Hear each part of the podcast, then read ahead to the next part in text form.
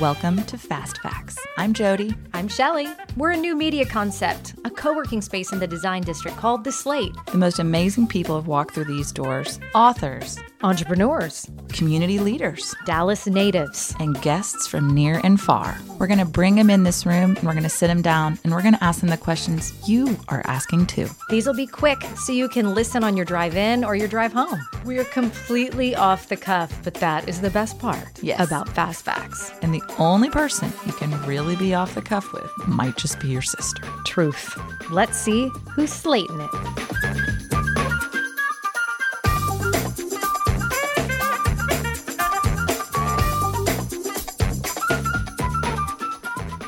Okay, in the podcast studio right now, I am just in awe. Jean Liu is here of Jean Liu Design.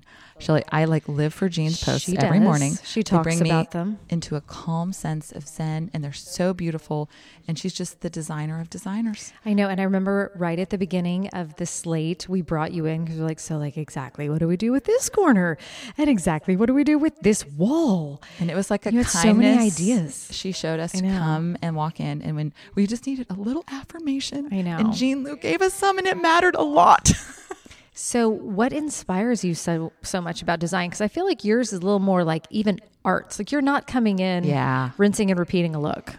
No, we try not to. Um, I think that I've never experienced the kind of gratification that I've that we see when we help a client finish a home or help them move into a new space. I think that for us is um, the reason why we keep coming back again and again, even if it's extremely painful during the process. Oh, I bet there have been some painful processes. Well, no, Oh, yes. Just so you know, because other designers too talk about Jean, and I think one of the things that they say that they love and I love too is every you have such a beautiful aesthetic. Aw, but thanks. There's always something that's a little unexpected. Yes. Can you tell us like some how you try to like throw in the unexpected here and there? Um, I think we approach our interior design the way that you would have a friend who's generally pretty quiet, doesn't say much, but at the least expected moment, they drop a zinger. And I think that's kind of what we do Well with told. our interior design. So, you know, we're going to finish a room beautifully, elegantly, um, do everything the client wishes. Um, that reflects their personality, and then there's just a little something that you're going to find, and um, hopefully it'll give you pause, make you chuckle, all of the above. So, what are some of your favorite zingers? What are some of the things you've done in homes that were unexpected? You know, I can tell you about one I'm working on now. So perfect. this is going to be a very um, beautiful, elegant, sophisticated restaurant that we're in the process of working on. Oh, so just oh, and restaurant. Jean. everything is um, going to be made by Italian artisans, all the flatware, all the serving pieces. And then um, the decanter for um, the restaurant will be this very unexpected glass hand blown um, decanter with wings and boobs. Are we allowed to Oh, say that here? Jean, yeah, Jean. We've Yes, turned actually, we have really gone total explicit. You're very tame, quite frankly, Jean. Keep so um, that I think will be that haha moment that no one's really expecting. And when I presented it, I was always a little nervous. Oh, and I immediately said, "Hey, we don't have to do this, but it definitely is on brand. It's made by the same artisans." Um, and luckily, everyone loved it. That's what everyone will talk about when you leave. Yes, Yeah. yes, and hopefully, people will go and visit it for that particular reason, or one of the many reasons. I'm going to. You just tell me where to tell me I'll where be to there. go. Yeah. I don't know. I don't know if you can. Do you have a background in art? Tell me about your background. Um, I don't have a formal background in art. Um, my junior year of college, I started taking art history courses. I was probably too short of becoming or getting a minor in art. And I think I set that on the shelf for a while. And then when I moved to Dallas, I was introduced to somebody who collected contemporary art. And I think, I don't know if you've heard me talk about this before, but I don't call him an art advisor. I sort of refer to him as an art trainer. So hmm. he and I would just start talking about art, you know, of all across all time periods. And he didn't really expect me to know anything about it. He just wanted to help me learn how to see, if you will. So this has been a relationship that has gone on probably 10 plus years. Well, I know 10 plus years because he was one of the first people to visit me in the hospital after my daughter was born and she just turned 10 last week. So Congrats. I know, double digits. It's terrifying. Decade, Um, baby. it gets It is. worse from here. Thanks. Sorry. Can someone just bring out her daughter's the a doll. Her daughter's a doll. No. So anyway, I think through this art trainer is really how I've learned um, and developed the opinions and tastes that I have about art. So I really credit him, and I encourage everybody to go out and see as much as you can. Um, and I think form your own opinions. You know. So you're kind of humble, but Jody like tells me some of the I'm a- stuff you do. so we're gonna make you unhumble. So Okay. we're asking you to tell us. So what like some of the homes that you've done, restaurants you've done, some of the stuff you've done in New York. I mean, some of this stuff is pretty like high exclusive end. Who are we allowed to talk about? Actually, I don't know that we're allowed to talk about any of them. That's the whole point, Boo. Shelley. That's But- the whole The point. whole thing. Can you insinuate? Mm, not without getting fired. She has exceptional discretion. But I do feel like you can you kind of tell us a little about the range. Have you done anything rustic? Have you done anything Like, did you do Clint Eastwood's? No, I'm just kidding. No, I wish. I'm just making stuff up. I'm totally made that up. Can you tell us a little about the range? Because it sounds like actually you said residential at the beginning, but then you just threw in the restaurant. Sure. So I mean, I can talk about the restaurant. Um, we are currently working on the new location of Sassetta, which was a darling in the design district. Um, we were Love sad to see it see it go, but happy, happy, happy that it's coming back in the Joule Hotel um, later this fall. So that for me is a huge deal for our studio. I think that um, not only have we always wanted to move into the world of hospitality design, um, Sassetta was a restaurant that we really spent a lot of time at. So when it closed, we were sort of sad until we realized that we would actually get to redo it in its new location. that is amazing. Yes, and that's where you will find these decanters. Okay, I'm we going, can't, I'm we're going to can't go wait. I check mean, them the decanters are top of mind. I Totally. am. and didn't you, in the middle of COVID, like turn your manufacturing facilities into Yes. places to do masks, like early on when nobody could even get one? Yes. So that was a really funny story that just happened on the fly. Um, my husband came home and told me that his cousin, who is a doctor at UMass um, or Mass General, could not get a new mask to save her life. Her um, attending was telling her to rinse it out with alcohol every night when she went home. These are the early ah. days of COVID when we didn't really understand Right. much about the virus. And so I think the level of fear was extremely high. So the the attending had also said to her, "Hey, you can go online and go on Etsy or just Google how to make a mask yourself." And we started looking at this and I said, "Wait a minute. You mean to tell me there are all these doctors working in these hospitals putting Yeah. their own lives at risk and they have no idea how to get another mask? They're using the same one over and over again." So we looked at this um I don't want to call it a recipe, but this pattern. Um, and then I went, wait, we have a factory, we have a cutting and sewing department. And so the next day I took what I found online, I sent it to our plant manager, and I said, hey, Louie, I know this is insane. Louie, it's Louie. Jean. Start mass producing masks, Louis. Got a blueprint. I love Louie. I do too. So Louis um, wrote me back in an hour. He and the head of Cut and Sew looked at it and they said, "Yeah, we can do this." And I said, "Okay." So they started making prototypes, and I would say that within a week we were pretty much up and running, and we were just uh, shocked and at a loss for words with the number of people who came out of. Um, who reached out to help us? We had Fabricut, we had Kravet, we had Schumacher donating all the fabric. We had a woman that I'd actually never met. I met her um, over the phone through a friend. She works for Talbot's. She was able to source all of the elastic that we needed for the masks because You know what, Jean? You're a connector. That's what this. You know what? This tells me that you have a wonderful That kind hand- of You relationship. have relationships throughout your industry, and look, you were able to create something so beautiful in your own s- Thank you. facilities. No, we we were just happy that we could be doing something productive during this time, and I think over the course of I would say eight weeks, we ended up making thirty thousand masks. So Wow.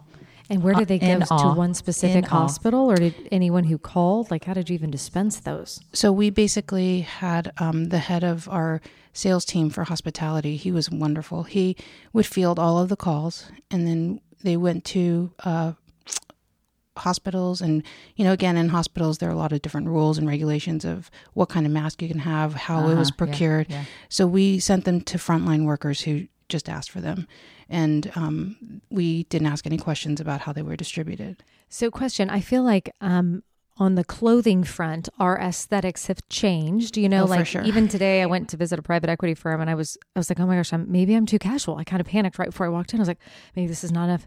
I would have worn a skirt a year ago. Do you feel like people's design aesthetics have also changed during and because of COVID, as far as what people like are looking for in their homes? Sure. I definitely think that much like we feel like clothing trends are moving towards quality but more comfortable. Mm-hmm. I think people are calling us and saying, "Hey, we're willing to spend more money on our furnishings, but they have to be that much more um, functional, comfortable." And whereas you know you might say, "Oh, we're not going to spend that much money on the secondary bedroom. We don't spend that much time here," or "Yeah, this living room sofa, it's okay. We'll swap it out in five years." Now people are going, you know, we're going to be here. It looks like, feels like a long time. we Because the want market's so hot, settle you can't in, move yes, anyway. settle in, Yeah. we settle in. want what we want. So Yeah, have you gone to some clients to actually redo rooms based on that, or just you're getting new clients that are calling and like saying, "Gosh, I I'm think ready to do something." we're, we're definitely getting calls for both. Um, a lot of home offices during this time. Mm-hmm, They're not really calling us to do this, but a lot of conversions of um, second bedrooms into gyms as well. So Yeah. I think unfortunately gym memberships are going to be down for a while. Yeah. So, So, Jean Liu, yes, I Jody. full name. Jean Liu, uh, I feel like you have looked to art. Do you have any cities that you love? Are there Oh. places that you have lived or places you have been that like really also inspire you and um, instruct the design that you help Sure. all these wonderful clients with? Um, I consider New York home. Yeah, always it'll be you know the first real trip i take when i feel like it's um, safe enough i find inspiration all the time in new york you walk- lived there? When did you live in? New i York? lived in new york um, 2000 to 2001 and i still Mhm. have a very tiny tiny pied-a-terre there Mhm. so You got to hold on it. Hold on your, on your New Yorker self. yes my financial advisor has Told you to get rid of suggested it. me to get rid of it and i keep responding you don't understand it's the cheapest form of therapy Yeah. Yeah. I'm So- actually saving money. i'm saving money yeah. So, anyway, I find, you know, again, inspiration in New York all the time. Just the energy of being able to walk down the street and, you know, I miss Broadway. It, it's know. just, it was an instant love affair, if you will. I feel like design is also about collab. People love the collab. For sure. Love the collab. So, what's been one of your favorite collaborations? Like, I know you're working with these Italian artists, but is there one that sticks out over over time that you're like, wow, I cannot believe I got to do that? Um, I can tell you about what I'm working on now, and um, it's not in the interior design world per se, or it's not a Jean Liu design product, but you know, the company that we were making masks out of is Woodard Outdoor Furniture. It's the oldest outdoor furniture company that remains in the United States, and um, I'm allowed to tell you that we are working on a new collaboration with the one and only Alexa Hampton, who is, you know, if nothing else, iconic, an iconic American designer. And working with her has been amazing. I mean, she is not only hysterical and needs her own um, Podcast. podcast, Maybe and, should and invite her. Oh, we can. She would love to, I'm sure. um, but you know, the way she thinks and the way she fleshes out design, and um, just how also true to her roots she is, has been really refreshing and inspiring for us to see. So the designs we're working on now are very much um, for those old estates that we see in the United States, um, and all of the designs are rooted in some of the, the classical pieces that she works with from an interior standpoint that we either don't see enough of or don't see at all in the outdoor Don't space. see enough of. Yeah. yeah. So look out for that. Hopefully in the fall. Also, Man. When do you hit your flow? I was just listening to this other podcast about flow. You know, like people apparently they start mimicking each other's mannerisms when they're in a good flow. Rapport is Yeah, the it's entire called concept. Mirroring. yeah, Yeah. Well, but but you only mirror once you're in your flow. Mhm. You know what I mean? Like, so when do you feel like you hit your flow when you're in design? two drinks into it. There you go, Jean. there you go, My Jean. flow is Jean. directly related to the vodka tonic, Jody. you joke. well, you know what? Yeah, I don't know. Sometimes No. I write a better yeah email when I'm just kidding, just kidding, just kidding. No, I think um, flow really happens when you end on a great client meeting. That's not to say that all of them are great, but sometimes you get wonderful feedback from the clients. And I always tell people, you know, they'll come to me and they'll say, I really love that project on your website. And while we did the work, we always say the best projects are when you and the client have a great collaboration. You know, they're willing to let you take them as far as their comfort zone will let them. Okay, so let's stop So- there for a second. Yeah. And, and and to design, yes, for you, but also for people who are not in design.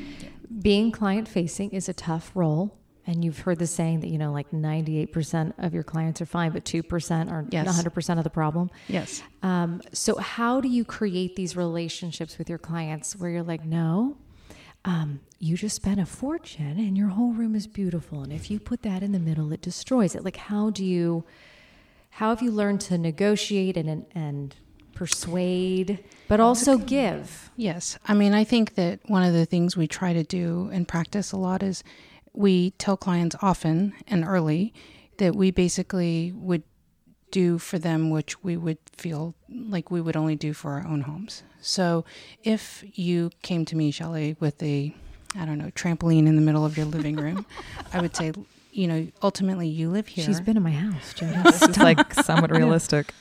Um, but I really don't feel like this is the appropriate spot for your home, your very lovely Jean Liu designed home, um, and offer them another location. So I don't think we try to shut down any of the ideas, but we try to help them. You know, we also say in design, sometimes a client just wants to scratch an itch. So it's almost futile to keep them from doing so. So you just help them scratch it in the most inoffensive or damaging way to the overall design. Mm-hmm. So we would basically, in a very artful way, try to encourage you to take the trampoline either to a playroom or outside, or talk you into the fact that this is a short term home for something of that nature. Mm-hmm. You are a model of diplomacy. We try. That is that is like you should teach that. Where's your master class on I know. diplomacy? Do you Gina? read books about that kind of stuff though? Because I feel like you kind of might need to. No, you seem like you've got it in you. I think you're trying to get me to talk about my schooling. No. No. Um, no, we, we definitely try and practice diplomacy at all times. You know, inside I might be screaming and wanting to die. Um, I did actually have to have a very difficult conversation with the client this morning, and I'm not kidding. I had nightmares about it all night. And I did actually practice the conversation multiple times on the car ride over to visit with them this morning. So, you know, how it comes out versus how you feel about it are two totally different things, or can be. Um, for you, tone. I feel Oh, like yeah, It's for all me. about tone. Something, Yes, yeah. all about tone. So we we definitely work on it, and I think in our interior design studio we have a senior designer. Um, she is literally the other half of my brain, and we have two junior designers who are extremely wonderful. And I want to say all of this hype about or all of this negativity surrounding millennials is not true when it comes to these two. They're the hardest working, self starting. Um, I just we're so lucky to have them. I think But- our world needs to stop with the brushstrokes that everybody that's Yes. young is like this, and everybody Yes. that's you know whatever Yes. is like. It's just it's too much. you know? Um, But you know, they said, you know, I was talking to one junior designer, and I said, look, you've been with me now two, three years. You can't really take on a project, um, even though you may understand all of the technical aspects, until you can handle all of the client-facing issues.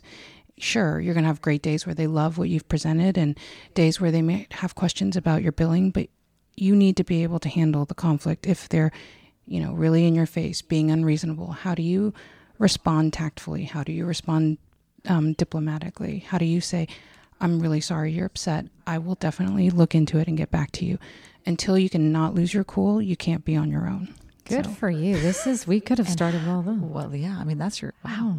Also, so transferable. I mean, Hopefully. that, that is that is that's Yeah. everything. hopefully Okay, So- so if we're gonna fast fact you, what is the one city besides New York that you haven't been to that you're like, I've got to go to? I know there's inspiration there. wow where do i start um, believe it or not i have not spent much time in barcelona Barcelona. You've got to do the Barcelona. Barcelona. Barcelona. I made it all the way to madrid and i didn't get there Oh, Barcelona's So- awesome. Oh my gosh, Jean, I don't even know. I just I feel like what is a new I don't, what do you what do you read? What design magazines do you read? Read is a very liberal. I'm going to use the term read liberally. I do you glance at? I glance and I turn the pages quickly through, you know, all the big names. Um, Elle Decor, I'm a House Beautiful junkie. They really were um, part and parcel of putting my design career on the path that it's headed. So kudos to them. Um, Elle Decor, um, World of Interiors, and I love Cabana, even though it comes Mm. out um, only a few times a year. What is So- the number one thing that people mess up in their homes? Is it scale? Is it color? What what do we what, what Not calling a professional. yeah no we know that but usually you walk in and you're like well you know this part looks okay over here but your scale's all off or you're you have so many different colors happening in your house what do you see people screw up that can't afford you yet I think scale is definitely a huge one. I mean, too many times, and I feel like I sound like a broken record if you've listened to another podcast or you follow what I um, say when I'm being asked by press. Get a rug that fits the size of your room. Uh, too many times I walk in and the furniture's crammed on this teeny tiny rug, and it feels like the room's small, but really it's not. It's just on a small rug. and there's just like That's a great trampoline next to it advice. so what are you Yes. supposed to do so hard. What would you tell a 20 year old, someone that's just buying their first apartment, they've left, you know, or someone who's starting their first job, invest in blank? Oh, I love, you know, invest in a really good rug, invest in a good mirror, because those are all things that I feel like can grow with you. A mirror, especially. Um, you'll always find room for that. And a rug, maybe not as much, but I think a good rug, you know, even if these antique rugs are maybe falling a little out of um, favor right now, I think they'll always make a comeback. Are they? I do feel like I'm kind of obsessed with this art. We talked to Janelle Stone. We've Yeah. with her before. She dealt all the estate sales. We love her. She's she's a force too. She's in the estate force. sale. Yes. yes. Oh. and you can make some great finds at her at her um, sales. And you know, I just told her once we were talking about how millennials just think everything needs to be new. Again, the brushstrokes. Look at me. I Yeah. just did this. I just made the some the, millennials are collecting antiques Some- jody yeah, it's okay Some are collecting antiques. Yes, they are, and it's refreshing to see. And I see it here in Dallas more than I've seen it anywhere. So, um, interesting. yeah. Well, because we're the South, traditional Dallas kind of. I wonder. I mean, I, I I don't have any verifiable proof, but I I wonder if you know in the South we use and have more antiques. They're growing up around more English furniture, silver, um, you know, French things, and so they come to um, really define that as what makes them comfortable at home, and so therefore they're more likely to have it as part of their design program, or these are the things that they end up collecting, or you know, things of that nature, and even porcelain and silver, which you talk to some twenty some odd year old and they're it's not ever something that they're interested in or going to be wanting to register for if they're looking to get married. Well, I have to say, I used my here's- china for the first time in like 15 years this weekend. So your Oh, wow. arrival is on time, Gina. Okay, here's my last question, and then Sure. we'll wrap. Um, we want to hear what your daughter's next project might be Oh, because if. I do recall, we were very excited to sell her wrapping paper at the Slate in our studio. in Thank our you. You guys were so no, kind. It was adorable. No, it was adorable. It was Thank you. amazing. It was not a favor. It was like, good Yeah. thank you. Thank you. You're Jean. uplifting the slate. Yeah, thanks. with her. So, does she have any projects on the horizon? Because I feel like this is a skill of yours. You can source the resource. I mean, you're good at the resources that help people shine. You masks, can help bring you. it wallpaper. alive. Yes. That's the thing. You can have the concept, but getting Yes. getting all the people in the right room to make it happen is different. yes, that is definitely a whole different um, job of skill set. um, you know, she's only recently started going back to drawing. We've talked about doing the wallpaper, um, not the wallpaper, the gift wrapping, but not necessarily in a holiday theme. And really, what she wants to try and do this go around is, um, she's at, she literally comes up to me and asks me, um, she wants to give the money to either uh, in a way that will so, will support um, a homeless shelter or that kind of food bank or that kind of role. I know the uh, gift wrapping the first time it went to more children, so that's that's probably Well, what's you're raising next. a kind Well, soul if she's thinking yeah. like Thank that. you. But it's because of this diplomacy and just think so. kindness and know, humbleness. just- I mean, I would be name dropping one of those big names if I could. You carry a silent strength, Jean Liu. Thank and you. I- yes, and a Thank you diplomacy. for being and if she has some wrapping paper she's sketching out, let us know. I will. We can't wait to host it, sell it, and ready? Slate it. Thanks for listening to Fast Facts at the Slate. We are a sister-owned co-working space and production studio in the Dallas Design District. To learn more, visit theslateproperties.com. And remember to subscribe and download Fast Facts wherever you listen to podcasts. Or have an idea for a guest? Email us at info at theslateproperties.com. Hone it, own it, slate it.